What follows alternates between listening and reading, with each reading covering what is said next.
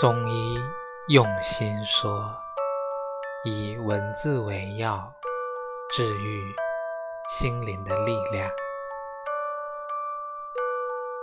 世界上有一群造梦的人，他们像星星一样，在我们的白天睡觉，在我们的晚上吃掉彩虹，吃掉星星。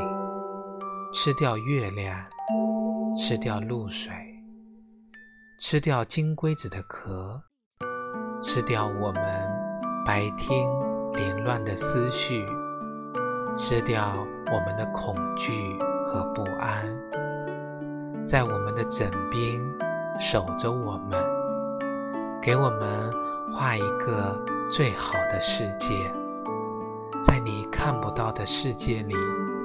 有一群人一直守护着你。